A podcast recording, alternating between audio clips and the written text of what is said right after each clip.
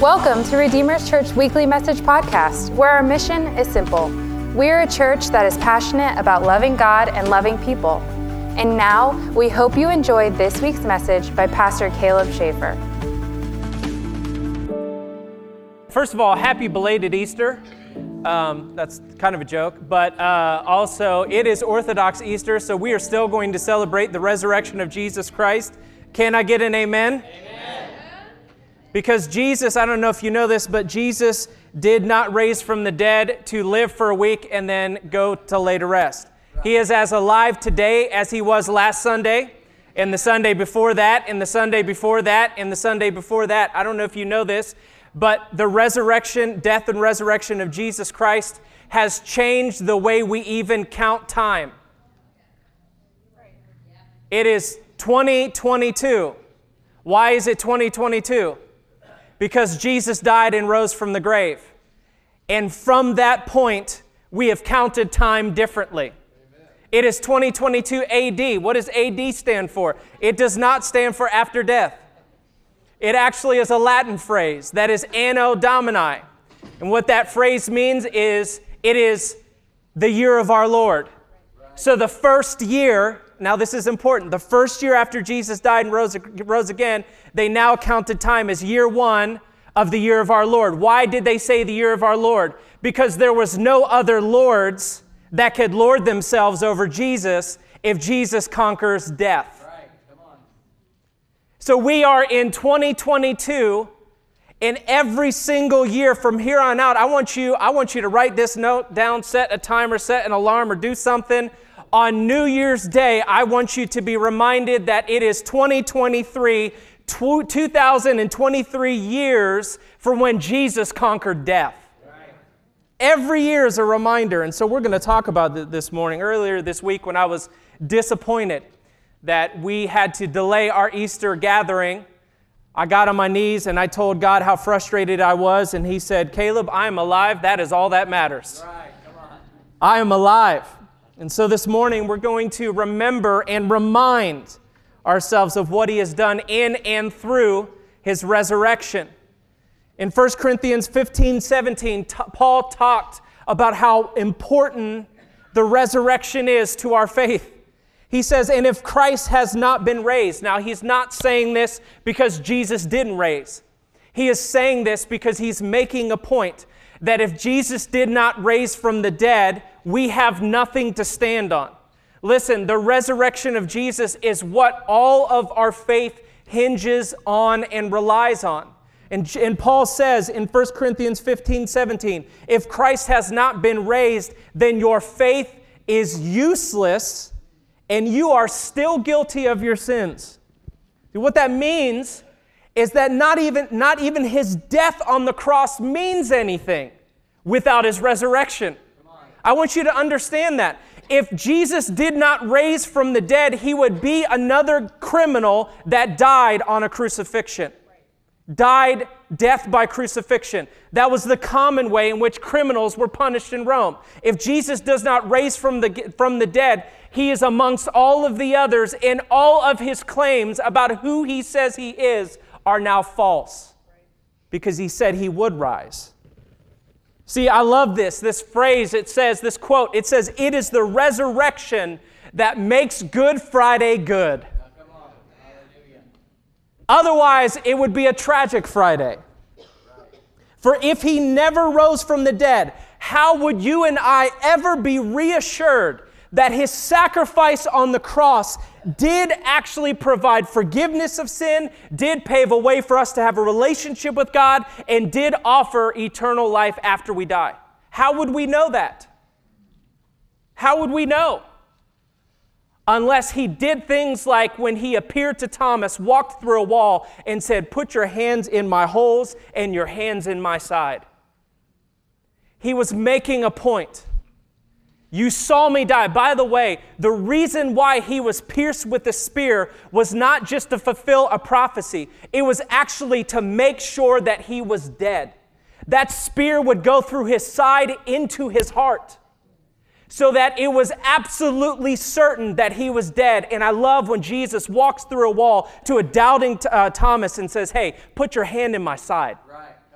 I want you to know that I wasn't lying or faking it when I said, It is finished, and I gave up the ghost. I am alive. How would we know, church, if Jesus who is who he says he is, if he did not raise from the dead in this life?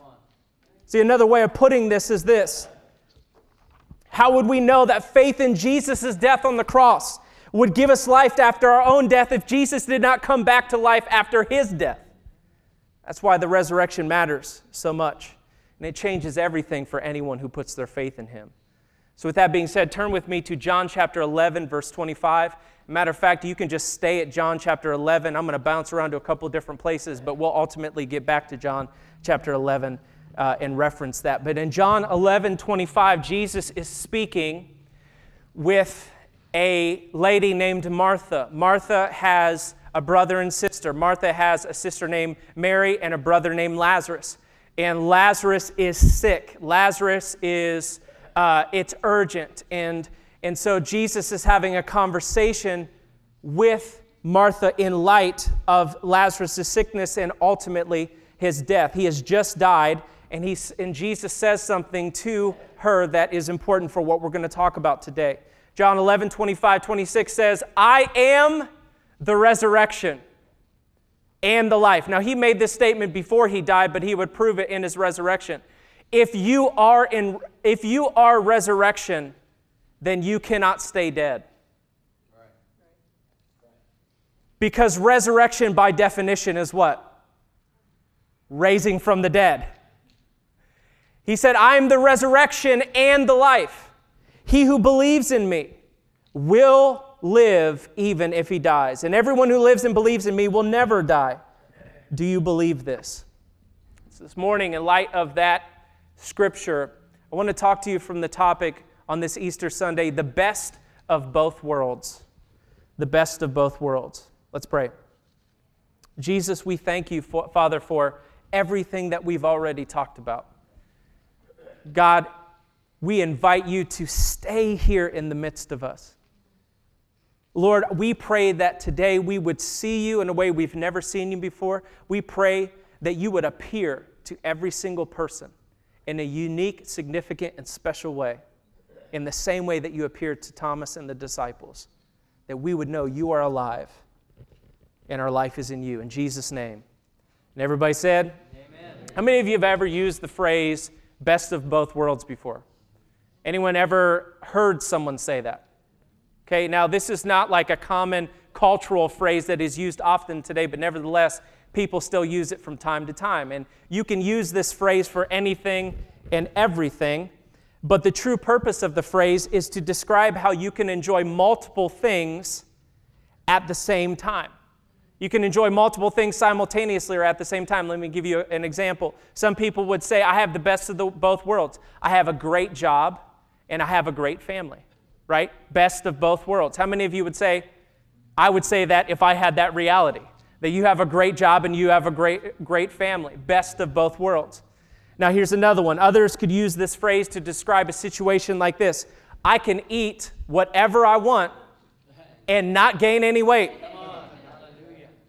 That would be the best of my world. If that was my reality, I would use that phrase every time I ate. I look at a donut and gain five pounds. It, I'm, I'm, not, I'm not lying. You just, I look at a donut, I just swell. I, it's just like, I, I'm starting to feel humid or something. I don't, I'm retaining water just by looking at a donut. By the way, if you're that person, you are annoying. there are people like that that can eat whatever they want and never gain weight. And I'm like, how? Jesse raised his hand. You're annoying, dude. I love you, but you're annoying. Eat whatever you want and not gain any weight. Here's another one. Here's another example of best of both worlds. I worked at UPS for five years, and uh, they advertised at the beginning orientation. Now, this was false advertising, but they advertised at the beginning of the orientation that uh, the essence of working at working was that you would get paid to work out for, for a whole shift and they were saying it's the best of both worlds. You don't even have to go to the gym anymore. Your, your job is going to the gym and you get to get paid for it. Now, it was extremely false advertising. Because if you've ever worked for UPS or FedEx in loading those trucks, it's crazy. Other people uh, say they want the best of the both, both, both worlds. You'll see this like on HGTV and stuff like that. By the way, it's so annoying just watching these people describe what type of house they want. They're so picky and extreme. It's like, I would never even want to be a realtor like that. It's just crazy. But they're always like, I want to live in the country and be 10, 10 minutes away from the city. That doesn't exist. It does not exist. But they want this, this reality of best of both worlds. I want to live in the country and be, have all the peace and quiet, but I want to be 10 minutes away from all of the privileges of the city. Another one would be that uh, people described working from home from as the best of both worlds, right? You know, you can, you can get up, you can roll out of bed, you don't have to spend gas money these days to go to work.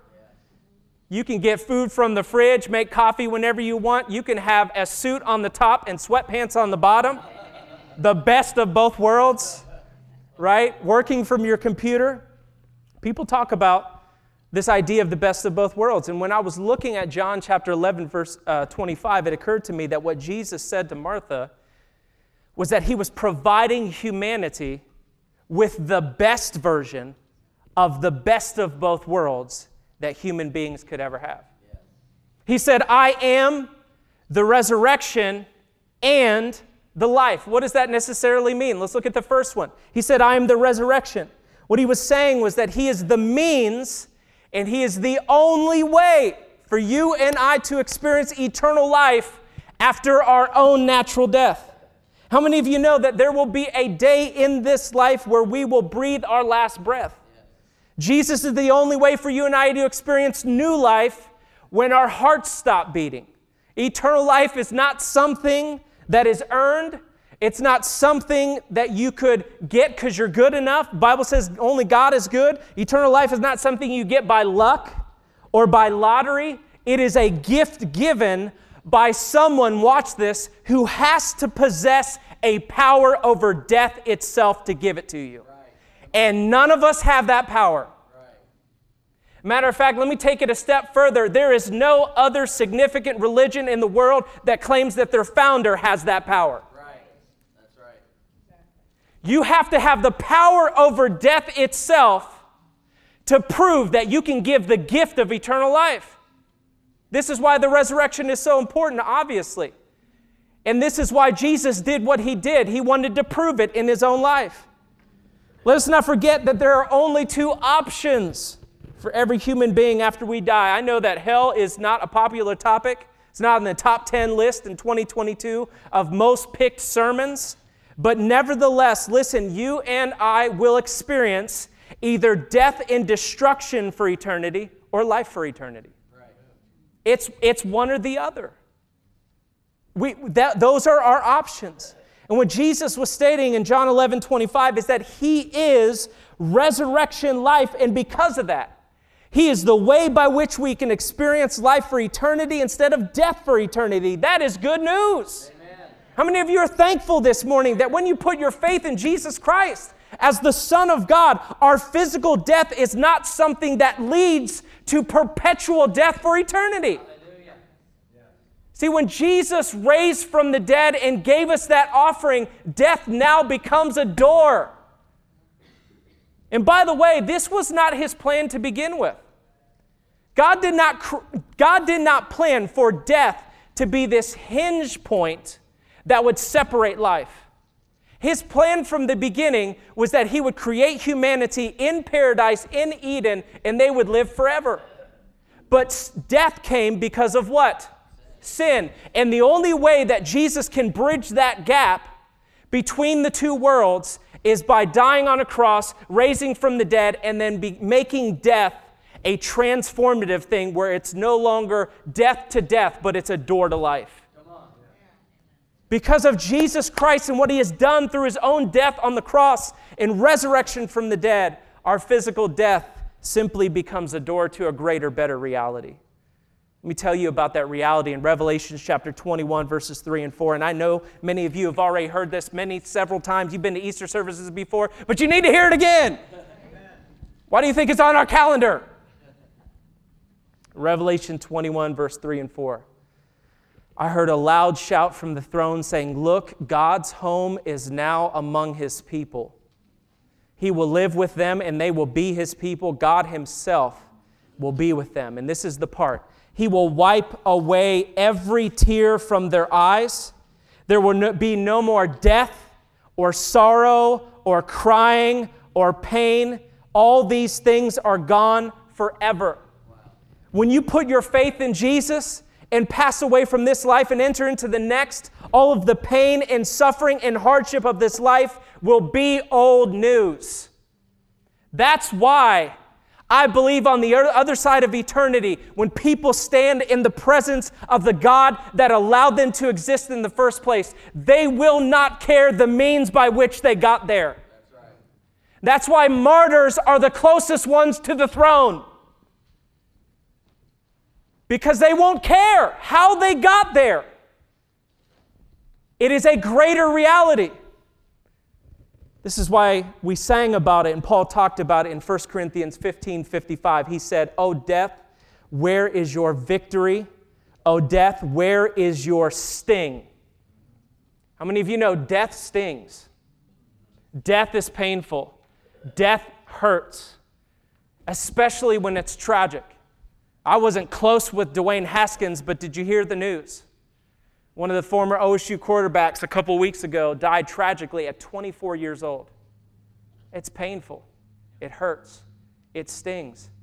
But I also know that there are several people around him that said he was a firm believer in Jesus Christ. And I'm just saying this, I don't know for sure, but I'm pretty sure the means by which he got there pale in comparison to what he's experiencing right now. Amen. Amen. It's a better, greater life. It loses its sting. How does death lose its sting? Death loses its sting by simply becoming a doorway to an eternal life for the believer. Paul, earlier in another scripture, about four verses before 1 Corinthians 15, in uh, 51 through 54, he says this that death for the believer is not a tragic end of life, but a transformative beginning of life. See, I want you to see something. When Jesus died and rose again, he changed what death did. Look at 51. He says, But let me reveal to you a wonderful secret. We will not all die, but we will all be transformed. It will happen in a moment. In other words, when we breathe our last breath, when our eyes close, our eyes will open and our, our, we will breathe again. It's so quick, it will happen in a moment. For our dying bodies must be transformed into bodies that will never die. Our mortal bodies must be transformed into immortal bodies. It is then when our dying bodies have been transformed into bodies that will never die. See, when you put your faith in Jesus, every tragic and sad means of death loses its sting because it becomes the means by which you, which you enter into a better reality. See, we all know that death stings. We all know that it hurts, especially when there's no hope of something better coming after and there's no hope that we would ever see the person again. But when Jesus died and rose, he changed what death did. And especially when you're a believer and the person that is lying on their deathbed or happens to pass away as a believer, it's not, I will never see you again, it's, I will see you later. Right. God, that is amazing. Because what we mourn is missing the experience we have with the people, missing the experience we have in this world. But we will have it again. And it will be without pain and death and sorrow and sickness and disease. That is a better reality. When you put your faith in Jesus, it doesn't have to sting. It does sting, but it doesn't sting as bad because we are not those who don't have hope.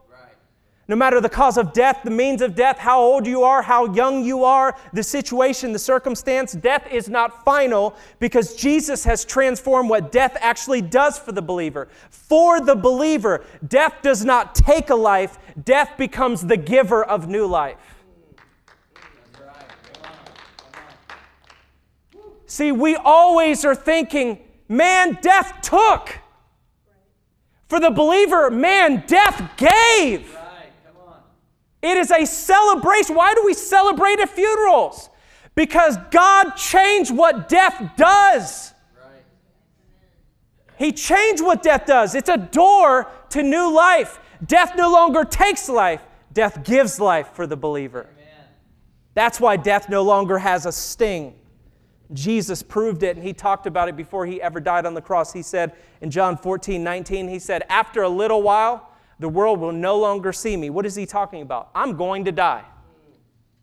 They will not see me. I'm going to rent a tomb as an Airbnb for three days. And when I'm in there, you won't see me. But you will see me. In other words, you'll see me again. And this is the point. And because I live, you will live also. What he's saying is, you will see, you won't see me because I will be in a grave, but you will see me again. And when I show up on your doorstep with the holes in my hands, in my feet, and go ahead and touch my side, why did Jesus, why did God allow Jesus' resurrected body to still have the wounds? Because he wanted them to know that it was him. Because remember, Mary at his grave didn't even know who it was until he said her name. Thomas, he walks through the wall and he says, Put your hand in my side because I want you to. Remember when I said in John 4, 14, 19? It wasn't even John 14, 19 then. It was, you remember when I had that conversation on a Tuesday when we were eating chicken? And I said, In a little while you won't see me, but you will see me again, and because I live, you will also. When Thomas was touching his side, he knew, Oh, I will have my resurrection because he's standing here in the literal flesh. Right. You will see me again he, death becomes the giver of new life. See, why didn't Jesus die on the cross and go straight to heaven? Because if he did that, he could not assure us that we would live again after our own death if he didn't after his. Right. After a little while, the world will no longer see me, but because I live, you will live also. Martha, I am the resurrection and I am the life. So he's He's resurrection. But listen, he, he's also life. He's not a life, He's the life. There is only one Ohio State University. They can put the on it because there's only one. Jesus is saying, I am the life. What, he's, what, he's, what has Jesus done through his death and resurrection is this He has provided for human beings the pinnacle, premier existence that you and I could ever have on the planet. John 10 10, he talks about this. He says, The thief comes to steal, kill, and destroy, but I came that they may have life, and not just life, but have it abundantly. Abundant life is the life that Jesus offers. Now, abundant life is not necessarily living in abundance. Abundance life is not necessarily experiencing all that the world has to offer. If that's what abundant life is, then Matthew and Jesus would have never said in Matthew 16, For what does it profit a man if he gains the whole world and forfeits his soul? Or what will a man give in exchange for his soul? I heard an interview from Mike Tyson. This was just crazy. Mike Tyson was talking about all of these people that talk about dreaming of having success, fame, fortune, wealth. He said, Those people that have that dream, they've never been on the top. And that's why they have the dream. Mike Tyson knew I've been on the mountain, I've been on the pinnacle, I've gained the whole world, but you don't know what that does to your soul. Right. It's not what you think it is. It's just not. So, abundant life is not experiencing everything that the world offers. He said the reason why they say that is because they've never been there before. So, we can try to create our own version of paradise in life, can't we? But we have to understand that paradise is only paradise if the original designer of paradise is still in the center of it. Yes. We look at the Genesis narrative, the story, we see that God created Adam and Eve in Eden in paradise. And what happens is this sin obviously causes the separation, sin kicks them out of that paradise. And for the rest of life, people are born with sin nature and what, what does God do? God has to create a way or provide a way for them to get back into paradise. But let me tell you something. The reason why I know God exists is because all of us have a desire to create an ideal reality. We are looking for paradise. But I'm just telling you that if you try to create paradise without God in the center of it, it won't be paradise. That's right. That's right. It will not fulfill, it will not satisfy because you have a soul and God gave that to you. He's the, he's the author of it. And so that's what Mike Tyson is talking about. I have, cre- I have pursued the top. I've been to the mountaintop of what this world has to offer. But the reason why you have that dream, aspiration, ambition is because you've never been on the top, and it's uglier than you think it is. That's why Jesus said, What does it profit for you to gain the whole world and lose your soul? See, abundant life is not experiencing all that the world has to offer. Abundant life is a life lived in personal relationship and connection to God. Abundant life is a life forgiven of sin.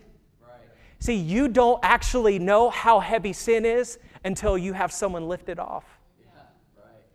It is a life forgiven of sin. Make no mistake about it. We need forgiveness of sin. Amen? If we have moments where we hurt other people and we need their forgiveness, how much more do we need God's forgiveness? We can't escape needing forgiveness because from in relationships across from each other, we have to forgive each other all the time. How much more if, with God? We need to be forgiven because Romans 3:23 says without or all have sinned and fallen short of the glory of God. We're all in the same boat. It's a level playing field. We are all in need of forgiveness. Sin brings destruction, sin brings damage, sin brings death. Not only do we have the effects of sin all around us, but every human being is born with a sin nature. And if you don't believe that, you've never had children. My God, little heathens. We had a, Allison and I, we had a little heathen meeting last night. heathen one, this is what you're doing. Heathen two, heathen three. We, we all had to have a conversation with the heathens. You don't believe sin exists, you've never had children. My Lord Jesus. and by the way, we're born with a sin nature, sin nature so, so we don't actually even have to work hard to sin. It's by default. It is our default. If you don't believe sin exists, how, did, how easy was it to come to church this morning? Did you struggle with your kids? Did you want to put them in a head, headlock? Did you almost cuss somebody out on the freeway, on the road to get here? Were you late and you were stressed out and frustrated and angry? I know I need forgiveness every time I come to church. Not because of the conviction of the message, but the experience I have between my house and here. We need to be forgiven. So our sin has to be dealt with. And Corinthians says that Jesus became our sin so that we might be forgiven and become right before God. I love that scripture. He made him who knew no sin to be sin on our behalf that we might become right before God in him. So abundant life is a life forgiven of sin. And here's another one. Abundant life is peace with God. Romans 5:1 talks about it. We can't make peace with God. God had to make peace for us. And can I just say something to every single person in the room? You will be no more at peace with yourself than when you are at peace with God. That's right. There is a rest that comes to you and a peace that comes to you. There are people in the room that are like, I'm not at peace by myself. You get peace with God, you'll, you'll be at peace with yourself. It's just a part of it. See, abundant life is knowing God for yourself, it's experiencing God, it's knowing the one that created you and allowed you to exist. Jesus is the resurrection and the life. Now, that word life in John 11 25 is a, is a Greek word, it's the word zoe. And I want you to just hear what it means. It's the absolute fullness of life which God intended for humanity and provides for the human soul. He's the resurrection and the life, the best of both worlds. Every human being in, in this, this room, in this world, needs a relationship with God. The God who created you, loved you, has plans and purposes for you. you, you many of you already know that. See, Jesus is the resurrection and the life. He is life after death, and He is abundant life here. He is heaven after we die, and He is the closest thing to heaven here. There was an old song that said, Heaven is Jesus. It was a song we sang probably 10, 15 years ago. He's the closest thing to heaven here. As N.T. Wright says, Jesus' resurrection is the beginning of God's new project, not to snatch people away from earth, but to colonize earth with the life of heaven. He is not only the way that we have eternal life after we die and have a relationship with God, but I want you to get this because this is important. there's a resurrection after we die, and there's a resurrection in this life before we die. See, Jesus provides humanity with the best version of the best of both worlds. Through what Jesus has done, he has given us the best of both worlds. But just like I said, listen, the best of both worlds is not only resurrection life after we die, but it is resurrection in this life. In this life. What does that look like? We see in John chapter 11, we talked about, we opened with, I am the resurrection and the life, and this is a part of a story. If I could have the worship team come forward, but this is a part of a story where Mary, Martha, and Lazarus, once again, they are uh, in the middle of a dire circumstance. Lazarus is on is sick. Okay? Now, let me tell you about Lazarus. Lazarus is terminal. He doesn't have a head cold. Lazarus is terminal. And out of desperation and out of urgency and them struggling, they've done everything they can. And so Mary and Martha decide to reach out to Jesus. Jesus is not in the town they're in, they live in Bethany. Jesus is in another town. He's about a one day journey, one day, uh, a walk away from the town that they live in. But nevertheless, Lazarus is sick and he's on his deathbed. They don't know how many days are going to go by, they don't know how many days he has left. And so they reach out to Jesus. They send word to him. They can't send him an email, a text, they can't call him, FaceTime him.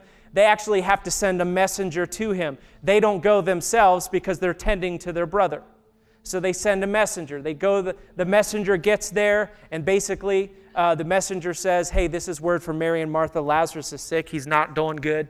He's on his deathbed, and if you don't come soon and heal him, he's going to be gone forever. So Jesus is like, Okay, I'm going to send a word back to you. I'm going to let you know that he says this, it's this scripture. I don't know exactly what it is, but the verse, but it says that he says, Go and send word that Lazarus' sickness will not end in death, but God will be glorified through this. Now, the, the paraphrase of that is Mary, Martha, you guys don't need to worry. You, do, you just relax. He's going to be fine. It's very frustrating, though, because we see that Lazarus actually dies. Like, isn't it confusing when Jesus is direct, but you don't understand what the direct means? And so, matter of fact, let me take it a step further. He is gone from them, but the Bible says that rather than run to them and heal their brother because he told them that Lazarus' sickness will not end in death, he actually stays where he is for two days, just kind of hanging out. Two days go by, and by the time that he actually shows up, Lazarus is dead. Okay, now let me tell you about Lazarus. Lazarus is not one day dead. Lazarus is not two days dead. Lazarus is not three days dead. Lazarus is four days dead. You know what four days dead is? That is dead, dead. Um, if you ever seen Princess Bride, when the main character was getting tortured, they asked him, Is he dead? And he was like, He's mostly dead. That wasn't Lazarus. Lazarus was dead, dead. Okay, you're, you are maybe mostly dead at day one, but day four, bro, you are dead. And this is when Jesus shows up. On the fourth day, he shows up on the fourth day. Now, before he shows up on the fourth day, he actually tells his disciples after two days of just relaxing, he says, Hey, I love this. He says, Hey guys, uh, let's go um, and uh, help Lazarus. He says this, these words He says, Lazarus has fallen asleep. So let's go and wake him up. Um, to me, Lazarus is dead, dead. But listen to me this morning. When you are the one who has power over death itself, People who are dead to everyone else are just asleep to you. And they're like, Thomas, I love Thomas. He's like, If he's asleep, he'll just wake up. Jesus is like, What I meant was he's dead. He's dead. He's dead. Listen, he's dead to you. He's just asleep to me. He's just asleep. By the time he gets to Mary and Martha, obviously he is dead, dead. Now, the interesting thing about four days dead is that there's actually a medical significance to that.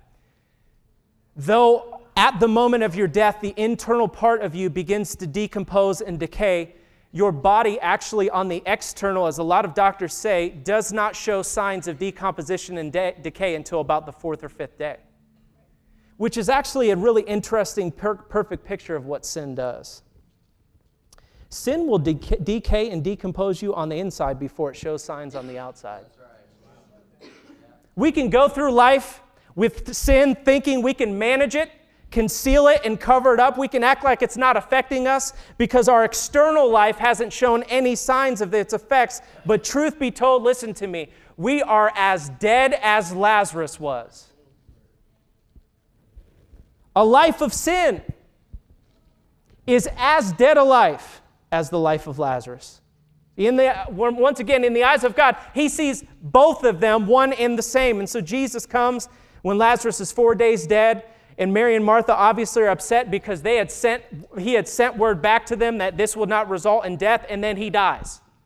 And they're angry and they don't understand because they wanted Jesus, listen, to simply come and heal their brother so that he could continue to live out his life. Can I just tell you something? I want you to understand. I believe that Jesus was making a point in waiting until Lazarus was four days dead. I believe that Jesus wanted to use Lazarus' resurrection as an example to show us how he can give humanity the best of both worlds. Listen, not only is he the way in which we have eternal life, but he is the way in which we experience new life or resurrection life in this life. When God saves you, he does not renovate or remodel your old life because your old life is as dead as Lazarus. He's not painting new paint on the walls. He has, he, he, listen, you need new life, not a renovated life. You need resurrection life, not a remodeled life. And I believe he was painting a picture with the life of, of, of, Lazarus. When God saves you, he does not renovate or remodel, he gives you brand new. The truth is, is that even though you and I are alive and have not physically died, you and I need a resurrection. And let me tell you the resurrection you need. Listen to Ephesians 2 1. And you were dead in your trespasses and sins, in which you formerly walked. That's the old life according to the course of this world, according to the prince of the power of the air, the spirit that is now working in the sons of disobedience. Among them, oh man, this, this is a, he's talking about the testimony of what happens when you put your faith in Jesus and things change. Among them, we too all formerly lived in the lust of our flesh, indulging the desires of the flesh and of the mind, and we by nature children of wrath, even as the rest. But God, don't you love when God butts in? Being rich in mercy. Because of his great love with which he loved us, even when we were dead in our transgressions. See, you thought you weren't dead,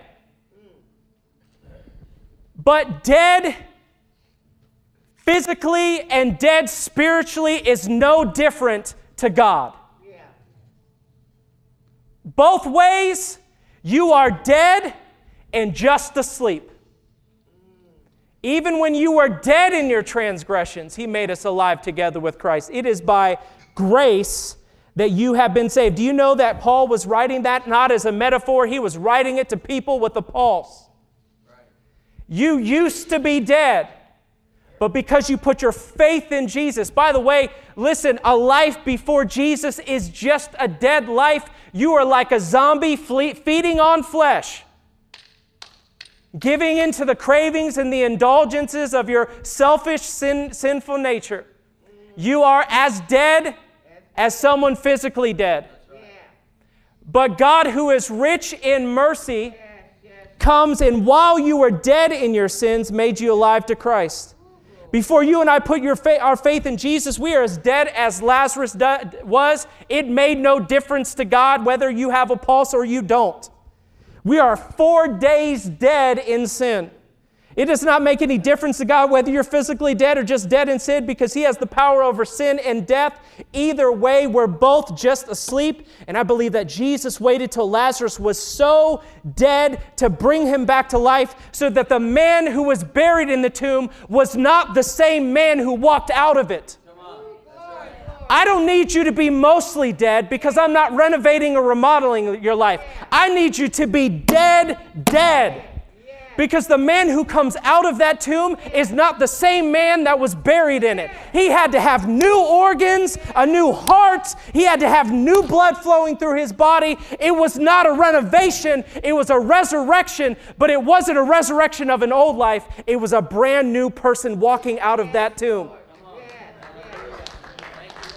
This is what Jesus does. Jesus comes to Lazarus and he shouts Lazarus' name. He says, Come forth. Can you imagine Lazarus shuffling out of the grave? Hallelujah. He didn't, he was shuffling. Because what did he have on? Grave clothes. Because he didn't want to trip, bust his head, and die in the grave again. Ah. So he's shuffling out. Yeah. I told the worship team, I said, Can you imagine people that didn't know who Lazarus was a couple weeks later? They're like, Hey, so what'd you do a couple weeks ago? I took, I was dead for three days. What? Yeah. Do you know when you're dead, you don't know you're dead? Yeah. Hallelujah. But somehow, when the one who has power over death Yeah. says your name, Yes, Lord. Hallelujah. You just wake up. and you don't even realize that you were dead. Hallelujah. It was just dark, Yeah. and now it's light. Hallelujah. Are you understanding what I'm saying? Hallelujah. Yes. I'm looking at people in a room that used to be dead. Hallelujah, God. Yes. But when you put your faith in Jesus, you are made alive Yeah. Because of Christ. Yeah. 2 Corinthians 5:17 Therefore if anyone anyone is in Christ he is a new creation. The old has passed away. Behold all things are new. I want to share a testimony really quick. There was a Muslim man his name was Nabil Qureshi. Nabil Qureshi grew up Muslim from Pakistan.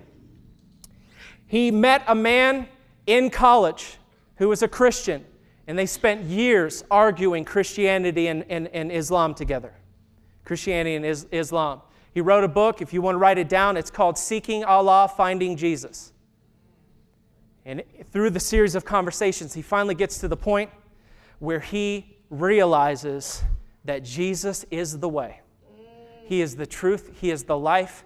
And he's like, I've been fighting it, I've been resisting it. Matter of fact, he asked God to give him dreams. He's giving, he gives Nabil these dreams. His mom has a Islamic dream book. He calls his mom and he says, What does this symbol mean? What does this symbol mean? What does this symbol mean? And it has everything to do with where he is and how God is bringing him out of Islam into Christianity. Jesus was using the symbols of an Islamic book in his dreams to get him to understand what was happening in his real life. And he finally goes to his parents at the time where he cannot stand it anymore. He has got to say, I believe in Jesus. And he comes to them and he says, I believe in Jesus. I'm sorry. And his mom said, You have literally made this the worst day I have ever had in my life. I regret bringing you into the world. And there's this moment in the book where he talks about being in his apartment where he is crying out to God God, why? Why do I have to lose? Listen, why do I have to lose this old life just at the expense of living, believing in you? And he said, for the first time, he heard God speak to him and say, Nabil, this is not about you. And it says he's, he crumbles to the ground and he's weeping and he's crying and he does not know how long he was there. And then he describes this. He walks out of his apartment early in the morning. And listen, he said, For the first time in my life, everything that I saw looked different. He said that there was different color to the trees. I could hear sounds that I had never heard. He said, I saw people differently. Everything about me changed.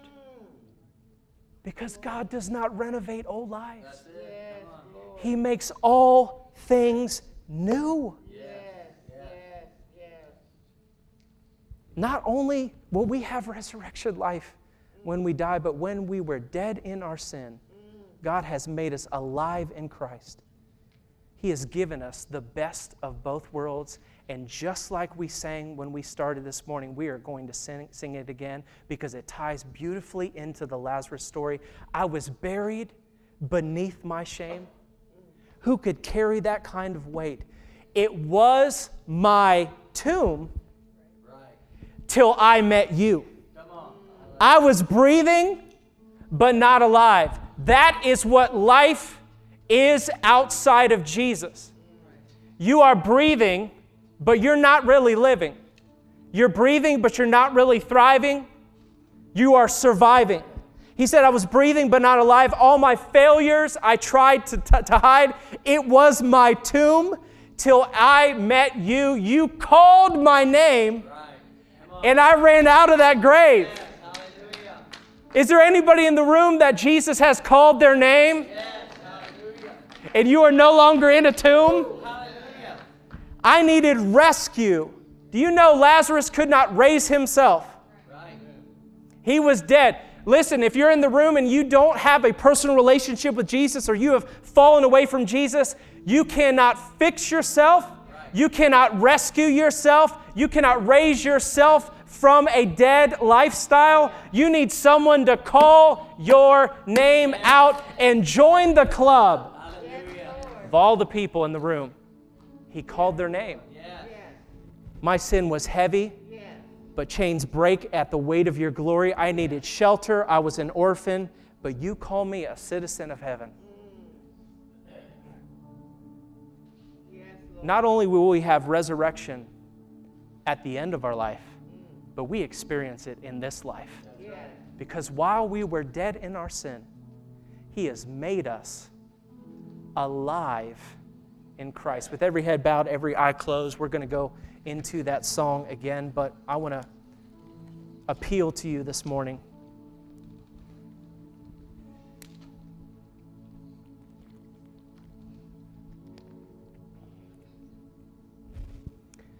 If you're in the room and you've never put your faith in Jesus Christ, I believe this message was Him calling your name out. Come out of the grave. By the way, do you know that the grave is an option? You can stay there. But He's calling you out to something better. He's calling you out to real life. He's calling you out to true life. And if you're in the room today and you've never put your faith in Jesus Christ for yourself, maybe you borrowed your parents' faith, maybe you've gone to church, that's not the same. This is about a personal relationship with Jesus Christ for yourself. You've never done that, or you have walked away from a relationship with Jesus. You believed at one point things got complicated, they got frustrating, just the weight of the world was on your shoulders, and you've kind of just walked away from, from faith in Him. And today is a day to say, I, I want to restore faith. I want to put my faith back in Jesus because life has worn me out and I, I, I need to come back. I, I recognize it. I know that. If that's you in this room, you've never put your faith in Jesus or you want to restore your faith in Jesus, I just want you to just lift, lift your hand really quickly. Thank you. Thank you. Thank you. Thank you. He's calling names. He's calling out names. And you know the thing about him calling out your name his life is in his voice. When he says your name, he's speaking new life. So I just want you to pray this with me, and then we're going to stand again and we are going to celebrate the fact that He called our name out. Because it's worth doing it again. So just say this with me. Say, Jesus, I thank you that you have called my name. Jesus, I know I am in need of your forgiveness. I have fallen short. I've made mistakes. I've sinned. But I believe that you have borne my sin, that you have carried my sin, that you died on the cross for me, and that you rose from the dead for me. And I confess today with my mouth that you are my Lord and my Savior. Jesus' name, amen. Come on, let's stand and worship Him again.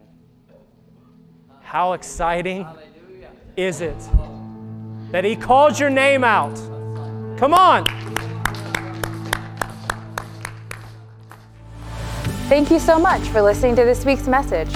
We hope you were challenged, encouraged, and inspired as you listen to this teaching from God's Word. For more messages or information about our church, please go to www.redeemers.life.